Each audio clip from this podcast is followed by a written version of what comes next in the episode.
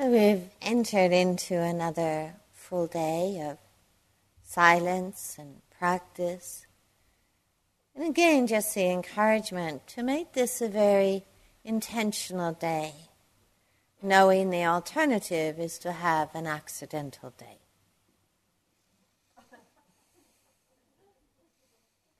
And knowing that intention is something that we don't just make once in our life and expect it to sit there.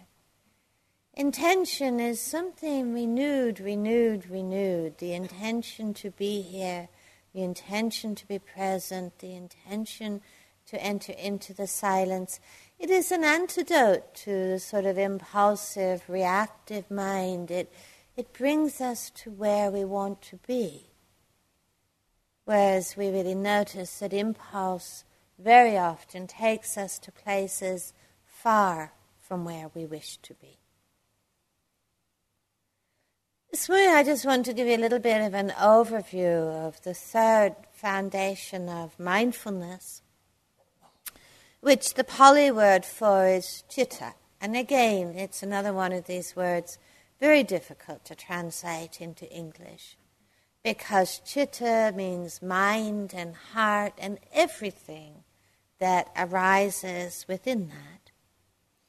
This is obviously such such a dedicated, such an important part of our practice. You know, in this tradition, when the, the Buddha said it so clearly, you know that you know speak or act with an unclear mind, and sorrow follows us. Speak or act with a clear heart and happiness follows us like a shadow. Now, I think that we can, my sense is that it's useful to kind of have different perspectives on how do we contemplate the mind, how do we contemplate the heart. It's, it's not just one way.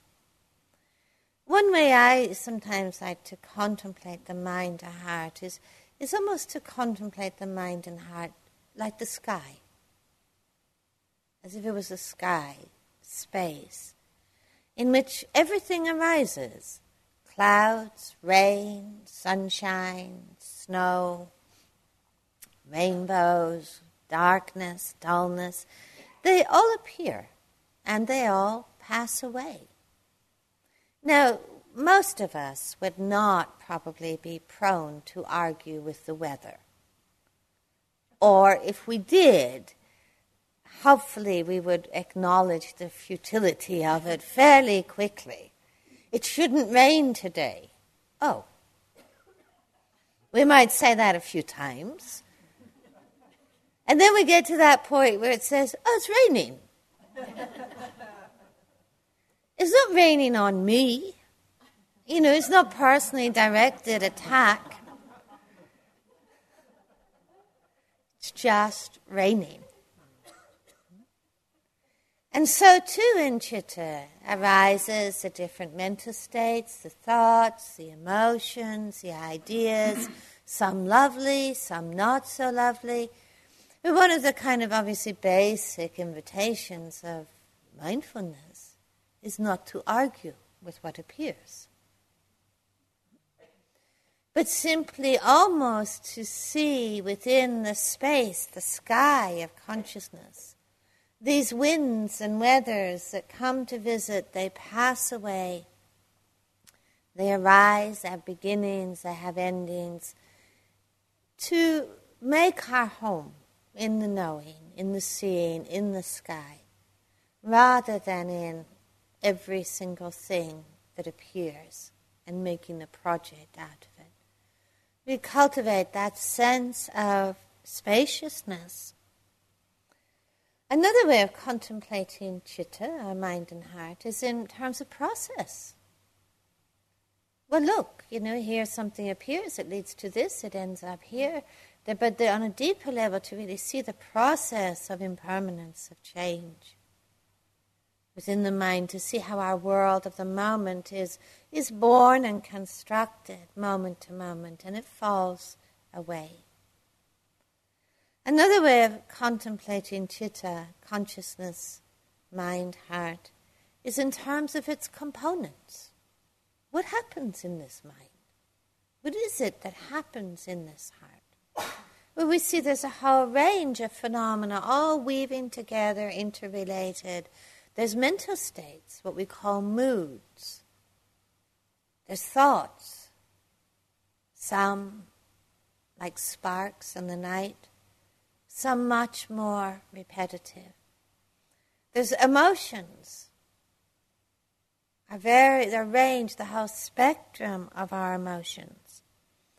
Now, often in the in terms of the Satipatthana, what often st- plays the starting point for contemplating is in terms of mental states or moods. Now, being important to remember that not all of our mental states are kind of nasty visitors. You know, there's the lovely and there's the unlovely. There's many, many lovely mental states spaciousness, calm, serenity, ease, kindness, lightness, collectedness. So many lovely mental states. There's some that are actually not so lovely. Hmm? Darkness, aversiveness, contractedness, obsessiveness, anxiety, fearfulness, all of these different mental states appear too. And of course, our practice is to know how to welcome them all. But our practice is also to discern the mental states that lead to the end of suffering and the mental states that lead to further suffering. It's the kindergarten of wisdom. Now, some people say, well, like, why are mental states given such importance? Because they are a breeding ground. Mental states have what are called outflows. You know, mental states produce thoughts and emotions in line with the state of mind. You know, so if you wake up this morning and there's a kind of an anxious mental state, um, you know, you're not going, you know, you can almost predict the thoughts that are going to come out of that. You'll start thinking about all the things that are uncertain in your life, unfinished, incomplete, things you need to worry about. You know, it, it's going to produce streams of thought and emotion in line with the mood. If you wake up with an aversive mental state, you're very unlikely to go into the dining room at breakfast and be oozing loving kindness. you know, you're going to be seeing everything that's imperfect, everything that's wrong.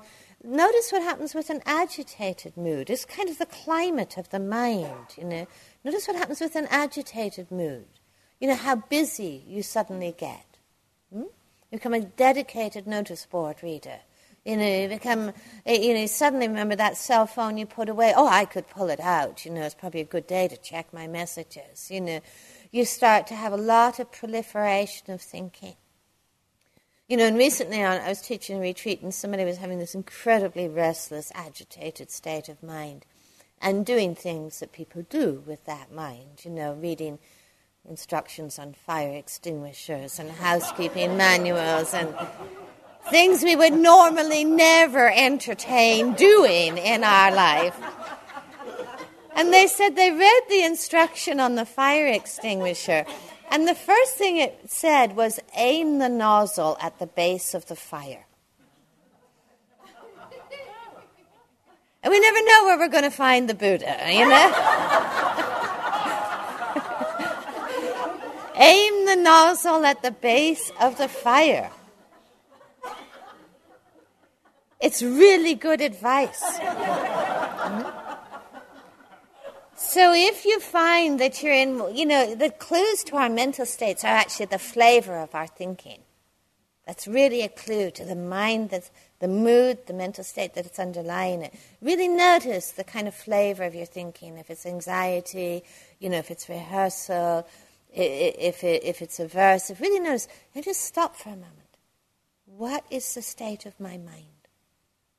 And I would suggest that everybody in this room right now has a mental state. No one doesn't. So you might even pause right now. What is the state of your mind? Is it spacious, contracted, anxious, calm? Because to notice that is really the beginning of the discernment of what it is that we really cultivate and deepen and what it is that we're really asked to let go of, what we're asked to be skillful with. So keep cluing in to those kind of flurries of thinking and knowing, you know, that thinking, you know, is, is again is, is as useful and as valuable in this practice as anything else that arises. It keeps turning us back to say, what is happening here? What is going on here? What are we clinging to or identifying with? What it is that we may be asked in this moment to learn to let go and soften to understand chitta is so important in this practice because the shape of our mind becomes the shape of our world. To know that, and you know that with your patients and clients, that the shape of your mind becomes the shape of your world. So, really, just sensing these kind of shifting, changing mental states through the day and how your world shifts and changes along with it. You know, you can go from a morning where, you know, every, you know, the whole world feels filled with peace. You're so happy to be here. You know, lunchtime, you're planning your escape route. You know, something, something else has arisen. There's a different state of mind. And the world is, keeps reflecting it to us. Now, notice with mental states, there's a certain loop that happens. You know, because if there's an aversive state of mind and it starts to produce an aversive thinking, that thinking turns back on the state of mind and reinforces the state of mind. The state of mind gets legitimized by the thoughts that are produced. And that loop will go around a few times, and then it starts to pick up an I am. I'm such an angry person. I'm such a depressed person. I'm such an anxious person.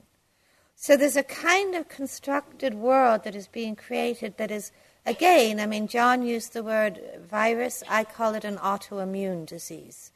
You know, where this is it's looping back on itself, thoughts reinforcing mental state, mental state producing thoughts, and eventually picking up this sense of I am.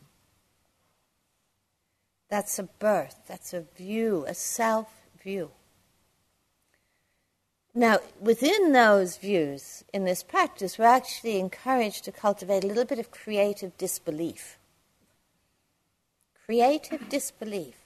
It's turning those I am into a question Am I? Am I depressed? Am I anxious? You know, am, am I aversive? It's learning to turn it almost into a, uh, the investigation in the midst of the solidity. Again, this is not a lot of thinking, it's not a lot of speculation, it's very experiential, it's very of the moment. You know, in, in, in the, the kind of uh, formula that the Buddha used over and over again is in all these places where we're saying, I am, this is mine, this is belongs to me. He says you bring these three questions, these three questions this is not me. This does not belong to me. This is not who I am. This is not me. This does not belong to me. This is not who I am. If you can hold that, you know, it's not a big another exercise or project, but it's a very experiential inquiry in the midst of contractedness, in the midst of stuckness. And you can sense the, the liberation of it because it breaks up the repetitiveness of the thinking and mind state. You know, and again in this tradition, it, it says that the mind that obsesses becomes agitated, and the mind that's agitated is far from freedom.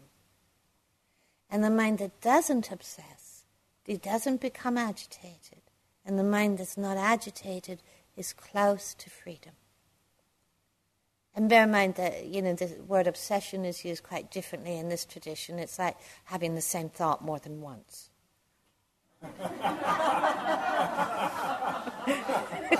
it's a slightly different perspective on what's possible.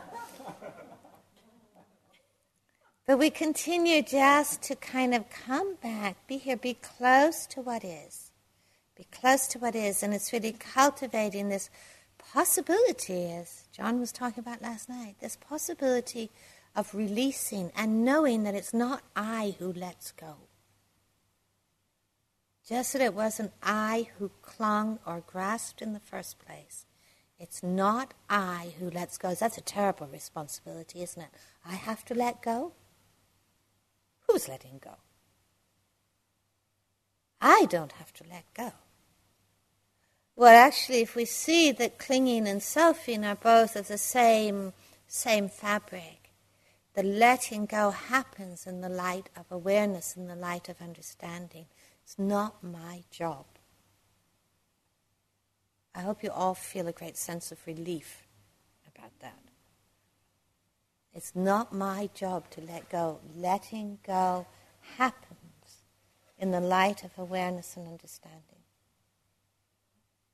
So, again, really making the practice simple today. We have our breathing, we have our body, we have this moment just to be here, to more and more see so clearly this moment as it is, free of clinging, free of pursuit.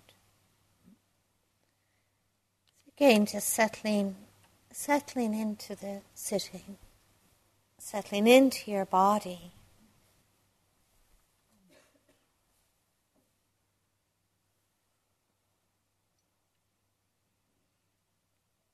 Taking some moments to, to enter into this sitting in a very conscious, intentional way, dedicated to being present, dedicated to being awake. Dedicated to being close, intimate with what is.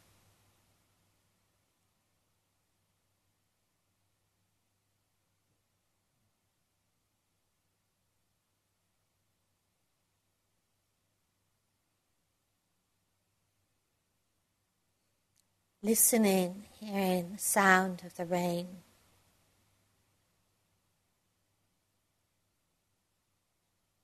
Silence that holds those sounds.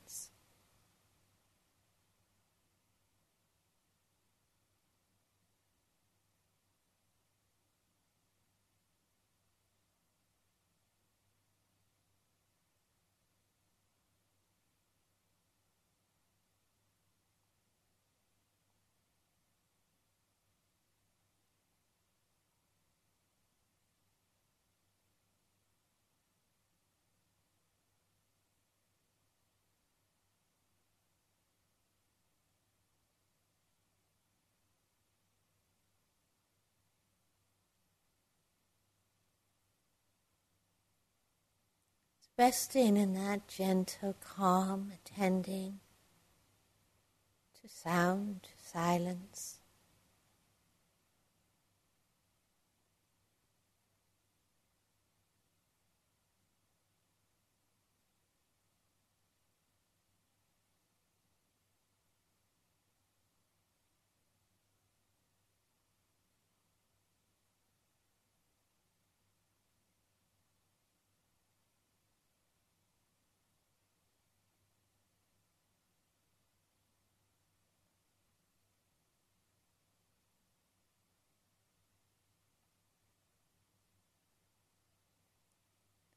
Within that space, that attentive, awake space,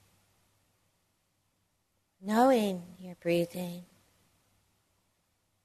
knowing your body, knowing your heart, your mind.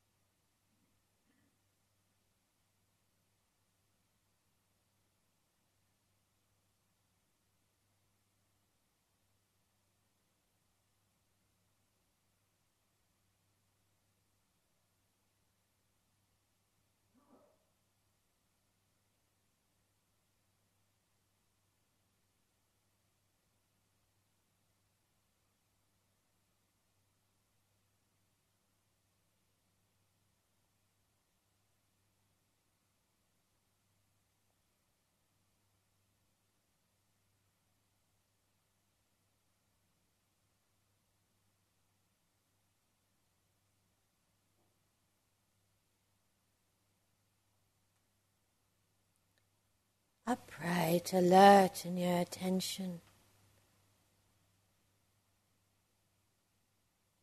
In This moment not being lost anywhere in anything. An equal attending to all things.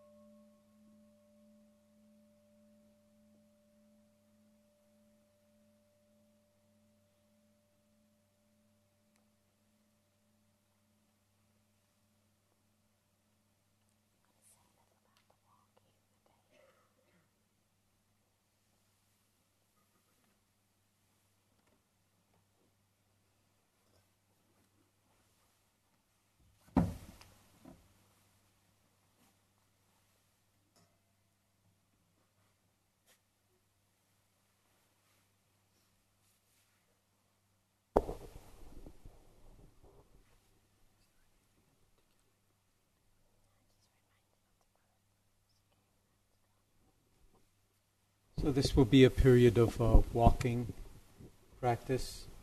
Um, if you have umbrellas, it might be nice to be outside. Otherwise, walking inside. Please remember if you have a group scheduled, a group interview scheduled for 10:30, and please try to show up in the room on time. Thank you, and uh, and keeping up as best you can a continuity in the practice.